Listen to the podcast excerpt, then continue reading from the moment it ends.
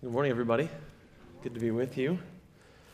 Looking forward to jumping back into the book of Proverbs together today as we try to gain some more wisdom for life. And we gain that by going to the one who is the source of wisdom God, who is the creator and sovereign king who knows what's best in all areas of life, which is why this summer we've been looking at a bunch of different topics because God's wisdom applies to all of life. We have much to learn from him. And it begins with the fear of the Lord, which is a posture of honoring and obeying God that is rooted in and motivated by love. And today, the topic we're going to talk about is family. And if I can even just take a quick second and give you an update on my family, uh, as many of you all have been faithfully praying for us uh, for a, a long time now knowing that we're in the process of adopting two little ones. Uh, this past Wednesday, we had our final court hearing uh, and it's official. We're now a family of six. Um,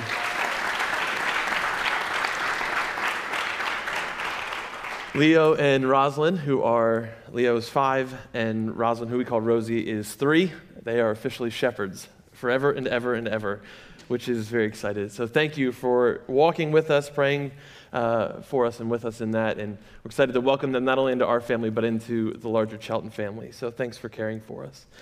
Uh, very fittingly, uh, today's topic is family. I promise you, this schedule was set uh, months ago, so maybe a little bit of the Lord's providence there. But we're going to talk, as we think about family, Proverbs has a lot to say about all the different dynamic and all the different relationships within the family. But today, we're specifically going to focus in on parenting. Parenting is a sensitive subject. We all come from a family. Whether you are a parent right now, you know something, you have some sort of experience with parenting because you were raised, you were shaped by your upbringing of your parents.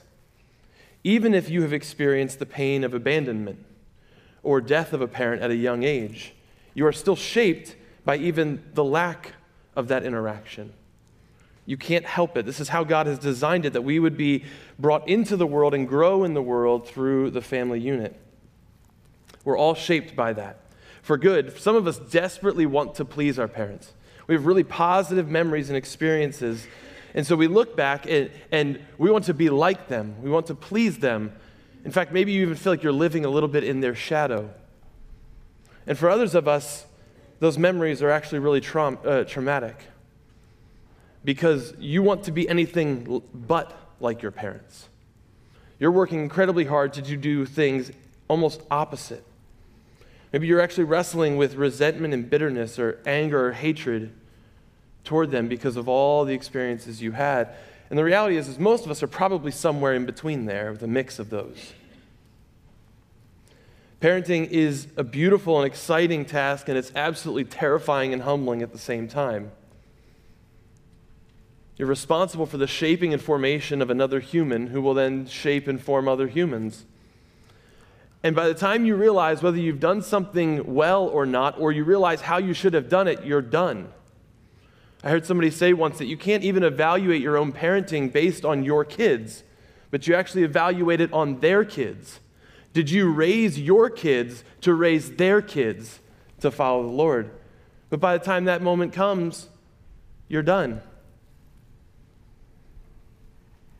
It's a huge job, it's daunting. And on top of that, we tend we have a tendency to view parenting in some really unhelpful ways. It can become a source of fuel for self-righteous heart. Where you feel arrogant because you feel like you've got all the right answers, you're making all the right decisions, and you can look down in judgmental condemnation on those who make choices that are different than yours. Uh, it can feel like a competition at times where it highlights your insecurity because you're afraid that someone else is constantly judging your parental, parental decisions. Or maybe you feel a little bit in despair this moment when this topic came up because you feel like you have failed. And you feel like all you feel is regret when you look back. And still, for others, this conversation is deeply personal and hurtful because for years of trying, they've found that they're unable to have children, or through being single, not able to have a child. We come from so many different places of this conversation, and yet I want us to see today that the book of Proverbs as it speaks on the topic of parenting, has actually a great deal for all of us, regardless of what situation and stage in life you're in. For some of us, this is where we live 24 7. You feel like you can't get a break from it, even if you wanted to. Maybe you've got little ones, toddlers, really little ones. You're still changing diapers. Maybe you're in the terrible twos. We find that it's the terrible threes, personally, and the fours, and sometimes fives and sixes and sevens. And, um, but in this stage, you say some of the weirdest things. And some of my favorite things that I've said are um, stop licking your brother's face. Please stop licking the wall of the play place at Chick fil A. That was just a couple weeks ago, actually. And my favorite was two months ago please don't poke the dog in the butthole. That was an actual sentence that came out of my mouth. I'm sorry if that was crude there. I just, literally what I said. You say things you never thought you'd have to say. But for some of you, those conversations have taken a, sh- a shift and they've changed because now you're into preteens and adolescence and teenage years. And those conversations are very different. Sometimes you even struggle to have a conversation. Puberty changes everything all over again. And still, many of you are actually, would even take those days because empty nesting is really hard for you. You've got kids, you're, you're now trying to figure out how do I parent this adult? who isn't really able to handle all these decisions, but is an adult, or they're in college, or they're young adults and they're raising kids, and you're a grandparent, and you're just, everything changes. Even if you're not a parent today, what we're going to talk about is important because you may one day be a parent, or you may be an aunt and uncle, or you may be an aunt or uncle. My kids have a lot of aunts and uncles in this room people who are invested in the lives of your family, friends, your kids, at the very least you're involved in this church. And every time we have a parent child dedication, we as a church make a commitment to being a part of joining that family to help parent and raise each other's kids. It's part of what it means to be the family of God. And parenting is such a loaded topic that we couldn't even come close to picking one specific issue and running it all the way through in 30 minutes. We just don't have the ability to do that. So we're going to try and step back and see some of the foundational truths that Proverbs has for us. And if you want, there are so many excellent resources out there. Be happy to talk with you about them if there are specific issues that you are questioning. I know Mary Davis, the other pastors, the staff here, the elders, eh, we'd be happy to just dialogue with that in the digital bulletin, there are a few of my personal favorite resources that just will take them or leave them. But this morning, we want to see from Proverbs three things for us. We want to see the goal of parenting, the problem of parenting, and the hope of parenting. The goal, the problem, and the hope is what you're going to see in Proverbs, okay?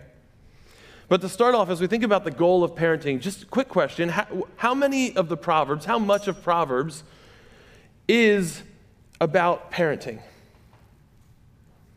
I think, depending on how you approach Proverbs, all of them, all of them are about parenting. All of them, in some level, talk about the formation primarily aimed as we read it as readers, but also as parents. You're not now just responsible for growing in wisdom personally, but you're responsible for training up in wisdom as well, as we're going to see. Proverbs itself is parenting. Proverbs chapter 1, verse 8, after a seven verse kind of introduction, Proverbs 1, verse 8, the very first verse says, Listen, my son, to your father's instruction and do not forsake your mother's teaching. And what follows is a lengthy instruction and teaching. And what you see then from Proverbs throughout some different verses and just the whole of it is that the very goal of parenting is this the formation of wise, godly character in the lives of children, which leads to life and flourishing. Our goal of parenting is the formation of wise, godly character in the lives of children, which leads to life and flourishing. If that's the goal of parenting, my question is is that what you would have answered? And I don't mean would you have answered that way with your, your mouth. I mean, would your life reflect that that's the goal of parenting? Or would your practical goal of parenting, by how your kids experience your parenting, be something like peace and quiet? Like getting them to just behave, controlling their behavior, controlling, living vicariously through your children. What would your kids actually experience from you? Do you see every moment? Are you actively looking for opportunities to disciple, to cultivate wise character in your children? And perhaps the most well known proverb on parenting is found in Proverbs 22 6. Many of you probably know it. It's listed on the sheet that you hopefully grabbed on the way in. Proverbs 22 6 says, Start children off on the way they should go, and even when they are old, they will not turn from it. It's a well known proverb. Many of you have probably heard that before. Even if you didn't grow up in church, you probably heard it. It's a loaded proverb, and unfortunately, it's often used very unhelpfully, incorrectly. So, before we think about kind of the unhelpful ways that that has been used, and we've experienced that, that and the emotions that that proverb can bring, let's first talk about what it's actually saying here. Most translations take this proverb and translate it from Hebrew into a very positive, instructive thing for parents. Train them up in the way they should go. It presents a positive picture of what you're to do. And that's good and right. And we'll talk about that positive way in a second. But if you translate it absolutely literally, very woodenly, it'll fit more like the CSB, the Christian Standard Bible, which is another great translation. Here's how it reads Start a youth out on his way. Even when he grows, he will not depart from it. Translated very directly and literally, it's a neutral verse. It just states the importance of the younger years of formation. Of however you start a child off, they will tend to carry on in that same trajectory. If you read this very neutral, if you take this neutral verse and read it almost sarcastically, it could be read this way Let a child have his way when he's young let her think she's the center of the universe. Let him think the world revolves around him, and when he is old, he will continue to insist on his way. Give a child their own way, and they will continue to believe that they are the center of the universe. Think Veruca Salt from Charlie and the Chocolate Factory. I want it now. Right? If you know that movie or that story, just bratty, demanding, center of the universe attitude. Or, as many translations take it, they present it if that's true, if the way that a child is raised from very young sets them on a trajectory for their life, well, then naturally the wise move is as parents to set them intentionally, to lead them, instruct them, guide them on a path towards wisdom. It's not simply managing behavior, these, these words that were used here to start them off is to train, to dedicate. It's the same phrase that's used to describe what Solomon does to the temple, to dedicate it towards a purpose. And in this case, we're told to de- train them up in the way. What is the way? Well, Proverbs is always presented two ways there's the way of the wise and the way of the fool. And I don't think it takes much to see that Proverbs is calling us to dedicate our children, commit our children to raising them and heading them in the trajectory, in the direction of the way of wisdom. It's talking about a parent's commitment to the spiritual and godly formation of a child from a young age, to the formation of their character, not simply managing behavior. This phrase that comes out of Hebrews is actually really an interesting phrase. It, it, gives you a picture. If we spoke Hebrew and we read it that way, you would, you would get this picture of taking a piece of sweet fruit, mashing it up, and sticking it on the palate of an infant's mouth. So that when they taste the sweetness, they instantly begin to nurse and suck because they taste the sweetness. What a beautiful picture, isn't it?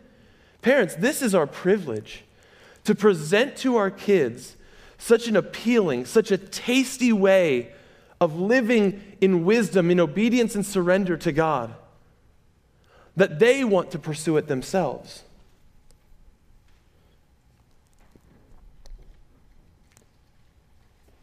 Parents, you are by far the primary faith influencers in the lives of your children. I strongly believe that the church has an important role in that, and we'll talk about that a little later. Youth ministry, super important. Children's ministry, Sunday school teachers, such important roles. However, parents, you are the primary influencers. Just even by a show of hands, how many of you here would say that you came to know and love and follow Jesus primarily as a direct result of your parents Ordinary, faithful instruction. How many of you would say that's your story? How many of you, though, would say that even if that wasn't your story, that's your prayer for your children? Everybody. That's what we're talking about here. Parents, please do not outsource your God given responsibility, but lean into it. How? How do we dedicate them? How do we train them in this way of wisdom? Well, it must be both taught and caught. Taught. Let's talk about taught first, teaching. It's always been the call of God on his people to train up children intentionally. All the way back in Deuteronomy, after you hear the Shema, Hear, O Israel, the Lord our God, the Lord is one. Love the Lord your God with all of your heart, soul, mind, and strength. The most important command, Jesus even says. And what follows that is this These commandments I give to you today are to be on your hearts. Impress them on your children. Talk about them when you sit at home and when you walk along the road, when you lie down and when you get up. Tie them as symbols on your hands and bind them on your foreheads. Put them all over the place. Talk about it all the time, intentionally instructing. So that means that for us, in, in, addition to instructing your kids on how to clean their rooms and how to cook dinner and how to manage finances and, and play sports and do algebra and teaching them just common sense, like not to lick the walls at Chick fil A, as you're teaching all of these things, the question for you is how are you intentionally instructing your children in the ways of the Lord? What does it look like for you to intentionally instruct them? Do you pray together? Do you read and talk about Scripture together? Do you discuss spiritual things? Is it clear to your kids that God matters beyond Sunday morning to you? For us, this mostly often happens at dinner time and at bedtime. Two naturally built in rhythms for our family, in addition to us looking for as often as we can. How do we see these moments as opportunities to instruct? We value dinner table almost above nearly anything else as a chance just to catch up and be together. And as best we can, I can tell you it's been really rough the last couple of months to do this, but as best we can, we try to read something together. We try to read scripture together as a family at dinner time. It looks very different. With kids at three, five, seven, and nine, we don't jump right into the book of Leviticus. We try to set them up so they can understand. We're sitting in narratives, and sometimes we're using, we're using uh, books and resources like the Jesus Storybook Bible the Rhyme Bible, all these things. We're trying to find ways. Sometimes it's just a simple question to a little three year old Who loves you more than anyone else in this world? And she knows the answer is God. Very simple instruction, age appropriate. But is that intentional? Are you building in things through songs, through stories, through prayer, through service together? How is, what is the story? What are the rhythms of your family? And how are they following this instruction? How are we using them to train up our children in the way of wisdom? You have, ready for a really kind of depressing thing? You have 6,570 days with your children from birth to 18. That's 936 Saturdays. How will you use them? How will you use them? However, what you're teaching cannot just be taught, because what you're living will definitely be caught. You see, growing up, I would hear my dad talk about the importance of reading Scripture. But that didn't impact me nearly to the degree that it did of coming down the stairs pretty much every morning and seeing him in his seat reading his Bible. Did he do it every day? No. In fact, he'll listen to this later and he'll tell me, John, I was so sporadic at best. I'll be honest, there were times I'd come down the stairs and I'd see his eyes closed and just assume he was praying. He might not have been praying, he might have been asleep. But I can tell you that that formed me and that shaped me to see that as a priority. I saw him model faithful, selfless service to my mom for years through she, as she walked through extremely challenging physical circumstances. I saw my mom model for me a raw and honest relationship with God that clung to his promises through ups and downs. My parents modeled for me the importance of spiritual things by how they spoke to one another and to us, by how they lived, the importance of hospitality and caring for others, the supreme worth of seeing the gospel go to the ends of the earth. All of that was caught far more than it was taught because your kids are watching. So the question again is if your kids looked, as your kids look at your life, what are they catching? What would they see based on your interactions as being the most important thing in your mind? Grades in school? Success on the sports field or court? Is the most important thing, maybe not in your words, but in your life, succeeding at the American dream? Having an influential job? Being powerful? Having a lot of stuff? Your kids are catching you. And you can tell them one thing all you want, but they can smell a fake. They're really good at it. How are your values reflected in your schedule, in your finances, in your conversations?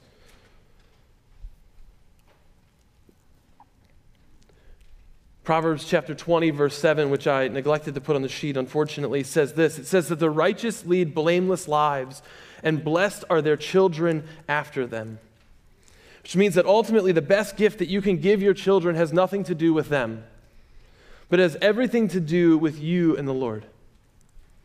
As you pursue the Lord, as you walk in the fear of the Lord, that reverential, honoring obedience to Him because you love Him as you follow him, you're giving the kids the best gift you could ever give them. Must be caught and taught. Now, this proverb, start a child off in the way they should go, and even when they're old, will not turn from it. For many people, this passage become a source of shame because it's used as if it was intended to be a blanket promise. That if you could just manipulate your child's life and, and make them go to church enough times and do all the right things and read your Bible enough to them, and then you can guarantee that they will love Jesus one day. The problem is, your children are not made on the assembly line in the factory of your home. They're not computers to have information downloaded to. They're chunks of clay that need to be formed and shaped. Parents, you are responsible for modeling and teaching your children leading them in the way of wisdom, both with your words and by modeling it. But you are not responsible for their acceptance or rejection. That's a scary thing. Your children have the responsibility to respond to and not despise the instruction they're giving, which brings us now to the second point, which is there's a problem of parenting. And the problem is actually twofold. It's going to sound the same, but you'll see what I mean in a second, how it's actually two different things. The first problem is you're parenting fools. The second problem is you're parenting fools. Let me show you what I mean. Proverbs 22 15 on your sheet there. Folly is bound up in the heart of a child. Kids, if you're sitting here today, stu- students, youth, don't take this personally. This is not a jab. This is literally, I don't mean this as an insult to your children. I mean this as a biblical description in the way that we talked a couple of months ago, the way Pastor Jen unpacked what is a fool? A fool is one who lacks wisdom, either because they're kind of a blank slate and just don't know, or because they're at worst living in complete rejection of it. But here's the deal your kids come into this world needing wisdom, kind of blank slatish, but not blank slate. They're actually bent away from God. Your kids are not born, as adorable as they are, as cute as they are, they're not born in neutral territory. They're born enemies of God, the Bible teaches us. God has given humanity over to our foolishness, Romans 1 says, that we have rejected the Creator and want the creation, and we don't think we need Him. And God has given us over to our foolishness. And so that every generation, every child that's born into this world is not born neutral or on God's side. They are born enemies of God. They are born fools. Proverbs 15 5 says that as fools, they despise wisdom. A fool spurns Parents discipline, and whoever heeds correction shows prudence. Do your kids obey the very first time? Mine don't. I don't. Proverbs 1 7, fools despise wisdom and instruction. Proverbs 15 20, a foolish son despises his mother. Despises his mother means he acts like you don't need him. It takes like two years for a kid to go, No, I do it, right? They don't need mom and dad, but they don't seek truly. They don't live in reality. You don't teach children to be selfish, they don't even need it modeled for them. You ever see them take a toy out of their hand and smack their sibling? They don't, hopefully, they don't catch that from mom and dad. I don't smack Jolie because I want the remote, right? It's like, but that, you don't teach kids that, they just can do it. Children don't naturally adhere to, give a rip about, or pursue the instruction of God. As fools, they don't seek it out, they don't live in reality. And we end up in some unhelpful places when we forget that they're fools because we expect them to get things right the first time. I told you once already, what's wrong with you? They're fools, mom and dad. They need it repeated. Or when we forget they're fools, we give them far too much responsibility far too early because, well, we want them to make decisions. They're fools. Don't expect a fool to make a wise decision. Yes, you do want to grow them into making decisions for themselves, but at the right pace in the right spot. When we, when we forget that we're parenting fools, we're surprised by the poor choices they make, and we don't expect them to sin and we get upset and we get overly upset at the mess that they make in their lives. One of the best pieces of parenting advice I think I've ever been given was by a former mentor of mine who looked at me and said, Your kids are going to make a mess of their lives. Your hope is that you're close enough to help them pick it up. And as loving parents, we don't just give them over to their foolishness, we don't just leave them on their own. But in love, we discipline them. This is overwhelmingly the majority of the verses in Proverbs that are specifically about parenting have to do with discipline. We just saw it, Proverbs 22 6. Folly is bound up in the heart of a child, but the rod of discipline will drive it far away. You see, actually, though, it's important to step back because the very first place we find the, the idea of parental discipline in the book of Proverbs is not about a father or a mother to a son or daughter, but it's about the Lord to his children. Proverbs 3 11 and 12 says this My son, do not despise the Lord's discipline, and do not resent his rebuke, because the Lord dis- disciplines those he loves, as a father the son that he delights in. As we start talking about the idea of disciplining children, that conversation must begin with an understanding of how God disciplines us as his children. That the idea of discipline and love are not polar opposites, mutually exclusive, but for God, they are one and the same. Because he loves, he disciplines. As he disciplines, he loves. He disciplines in love with the intention of love. And as we think about what it looks like to discipline our children, it must be a reflection of God. Biblical discipline is far more than just punishment for inappropriate behavior. But actually, if you step back and look at what discipline is throughout the entire Bible, it is both correction and instruction. It's both correcting foolish mistakes, helping them to learn from those mistakes, and instructing as a means of avoiding foolish mistakes. It's both proactive and reactive at the same time. It's always done in love, with the goal of restoring, the goal of growth, not the goal of getting the anger out of me. Discipline, godly discipline, is never your outlet for anger. It's never simply aimed at the actions, but it always involves a conversation that revolves around the heart. For many of us, that's so scary that our tendency is to just step back. Well, I don't want to mess anything up, so I'm just going to default to not discipline. Thanks for thinking that. Proverbs 13 24 is going to teach us on that. Whoever spares the rod hates their children, but the one who loves their children is careful to discipline them. If your knee jerk is to back off and go, I don't want to mess this up, I don't want to overparent, so I'll tend towards underparenting, I don't want to, I don't want to discipline at all, then just know that Proverbs says that's an act of hatred towards your children. To let a fool continue in their course of folly is hatred. Right on the heels of talking about love in discipline, Proverbs says that withholding it is not loving. But I know a number of you are, are sitting here going, whoa, whoa, whoa, what is this rod thing we're talking about here? Described as the rod, the rod of discipline. You see it in a couple of verses on your passage. And as modern readers, we look at that and we can't help but think of some old fashioned child abuse. That's kind of where our mind goes of like, that's just child abuse. But again, if you step back and you look at the way that the, the word rod is used throughout the Bible, the Hebrew people had a little bit of a different understanding than maybe you might have created in your mind. You see, the rod can be used as an instrument of punishment, but it's not always. There are times where that is appropriate.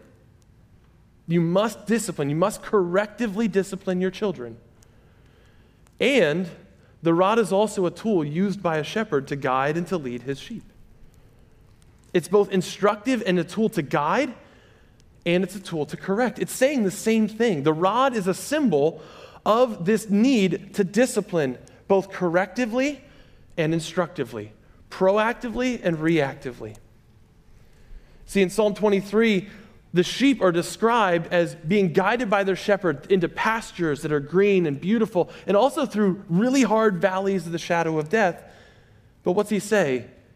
Your rod and your staff are a comfort to me. They're not a fearful thing. No child enjoys discipline. However, as they grow in wisdom, they will learn to appreciate. If your heart is to them, toward them, in instructing them, in loving them. In my many years of being a youth pastor, I had one young man say to me this. He said, Every time my dad hits me when I've done something wrong, it doesn't change my heart. It only teaches me not to do those actions in front of him. This is why the New Testament comes and says, Fathers, parents, do not embitter your children, do not exasperate your children. Your parental discipline of your children, they know whether it's being done out of love or whether it's your outlet for anger. May our discipline only ever be a mirror of God's love towards us, aimed at the heart. Proverbs 23 13. Don't withhold discipline from a child. If you punish them with a rod, they will not die. Punish them a, with a rod and actually save them from death. One author described the discipline of children as a rescue mission to rescue them from their folly. Because every moment of discipline is an opportunity for a gospel conversation. Because you were a child once, your heart was bent towards folly. And quite honestly, I don't think there's a single person in this room that would be willing to stand up and say that after 20, 30, 40, 70, 80 years, all of that bend towards folly has been removed. You still have it too. Which means that in the moments when you give instruction, when you give discipline, and you're able to have a gospel conversation. What I mean by that is this I have those same feelings inside of me. I have a hard time obeying as well. Because in those moments, you're not just your child's parent, but you're a fellow sinner in need of the same grace that your child is in need of. Which is a reminder of the second problem of parenting, which is not just that you're parenting fools, but that you are parenting fools. You're a parenting fool. Say it that way. Every one of us can acknowledge the folly in our children, but do we have the eyes to see the folly in ourselves? Is anyone willing to stand up and say that they have no more foolishness inside of them? How many of us would be quick to admit, you don't have to raise your hands on this, just think, that you tend towards overparenting? that you've moved out in unloving discipline, in rash outbursts of anger, using your words, maybe even your hands, to wound, not to heal. That you haven't given a rip about their hearts. You just want them to knock it off. And then, how many of us would be willing to say that we end towards the other side? That you tend towards underparenting, that you've just let so many things go because, quite honestly, it's just too awkward, it's just too hard, I'm just too tired. How many of us would w- admit that our actions, our words, and our values are not aimed at the heart? That you lack wisdom, that you're overmatched in parenting, that as soon as you feel like you've got an understanding on one stage, the kid changes. You change, your life changes, and you're overmatched at every level. You lack wisdom just like a fool lacks wisdom. And you often despise the Lord's teaching and instruction to be patient and kind and gentle even at your best moments. Here's the thing folly is bound up where in a child? In the heart of a child. You have not been successful at changing your own heart through how many years you've lived, much less change the heart of someone else, have you? You're overmatched. I'm overmatched in this. Which brings us to the hope of parenting. Which brings us to the good news that Jesus loves fools. That he came on a rescue mission to save fools who had absolutely no interest in him. That not only did Jesus model what a perfect son should look like, but he took the death that was due fools who said no thank you to the creator and ruler of this universe. That there is grace for foolish parents and foolish children and that as a parent, in the moments that you have overparented, in the moments that you have underparented, there is grace for you. There is forgiveness. There is help in your time of need. That God is ultimately still parenting you. That He has not abandoned you to your underparenting or overparenting. He has not abandoned you and just concerned about behavioral modification, but He's committed to your heart that He parents you with patience and kindness, even when you don't parent with patience and kindness. That He is so committed to you and to your heart change and to the change in heart of your children that He would send His Son, that Jesus would say, I'm in, Dad, let's go. That Jesus would become like us, lay down His life, trade places with us fools, so that we might become wise, that we might experience life which means that in our parenting, our goal is actually to grow in dependence on Him. It's very opposite to our parenting goals of our human children. See, when my son came into this world, we did literally everything for him. Literally everything. You have to feed him, you have to wipe him, you have to change him. He couldn't roll over. Totally dependent on us as parents.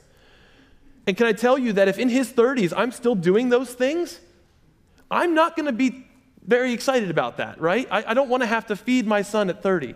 Unless, of course, there's a developmental issue or an accident. Okay, yes. But general parenting is to move from dependence to independence, right? But as children of God, it's the exact opposite. You come into this world totally independent of God, thinking, I don't need Him. And God's parenting of you is not to bring you from independence to greater independence, but to bring you from independence to total dependence on Him which means that the more desperate you are because you're overmatched, because you're a fool, because you're not a consistent parent, the more dependent and desperate you are for the, for the heart change in your children's lives and in your lives, the more you're actually growing in God's goal for your parents' parenting of you. It's not needy to God to be dependent, it's beautiful. He wants that. And the beautiful thing is, friends, you are not alone. He has given you His Spirit and He has put you in this church, which means that you belong to a family here. And I hope every one of you has friends like Brian Gregg for me the other day. I asked Brian if I could say this a couple of months ago, and I have many Brian Greggs. Brian's just one of the recent examples for me. Brian and I were sitting right over here before a meeting, just started small talking. And somehow he asked a really good question. I don't remember what it was. And he let me just kind of launch into sharing how awful of a dad I felt. Everything I've just said that we're not to do was me. I was just angry, just all over the place in my parenting. Didn't care about the heart, just wanted the actions to change. Just going, and I, he just listened. He listened, And he asked good questions. And he didn't throw these trite little phrases out at me, but he listened and he cared. And basically, if I paraphrase his words, you're not alone. I've been there. And he rightly shared, he didn't try and one up me, he just rightly shared stories that made me feel I'm not alone in this. And that meant something to me, but what meant something even more was the next morning when I got a lengthy text from him that just said, Hey, I see you. I've been thinking about you. I'm encouraged by your struggle because that means you're wrestling with this and you're not just embracing where you are as a dad. You want to grow. Lean into Jesus, lean into Him, be more dependent on Him. I tell you how meaningful that was to me. If you've had friends in moments like Brian, you know how important that is, which brings this to the whole church. You may be sitting here and going, I am so past this parenting thing. Maybe I don't even have grandkids. I don't even, I'm not connected, Shep, with anything you've said. Hear me now. Every one of you, man, woman in this room, has an opportunity to come alongside one another.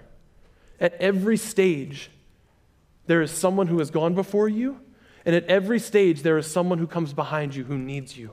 Amen. Who needs you to be a sounding board for wisdom, to glean, to learn from one another. Because you're parenting fools, and if you're honest, you're a parenting fool. But there's wisdom and counsel. Perhaps the greatest thing you can do for your child is to model a growing dependence and love for Jesus, modeling confession and, re- and repentance, saying sorry to your children more than they say it to you. And fill your child's life with other men and women who will do the same. May God help us as we as a church raise the next generation to know the works and character of our God. Let's pray and ask the Lord and model that dependence right now together collectively. Jesus, we are far, far overmatched. Even if we tried to parent together, even if we were totally unified in our ideas, we still would lack the wisdom. And you've told us in the book of James that anyone who lacks wisdom to come to you and ask, and you love to give it generously and freely. And so we're coming. I'm coming. I need your help. I'm, I'm inconsistent at best. I don't discipline well. I, I don't always lead an instruction, and if my kids actually modeled what they caught, it wouldn't be what I want it to be. I need you. We need you. Thank you for giving us your spirit, for not leaving us alone, but for promising to, be, to complete the work in us that you have begun. Lord, we need you desperately. Thank you for your promise to be with us even to the end of the age. Call our children to yourself. Draw them, give them life, mold them, shape them in the way of wisdom. And we want to be tools in that molding. Father, help us. We love you. We pray all these things in Jesus' name. Amen.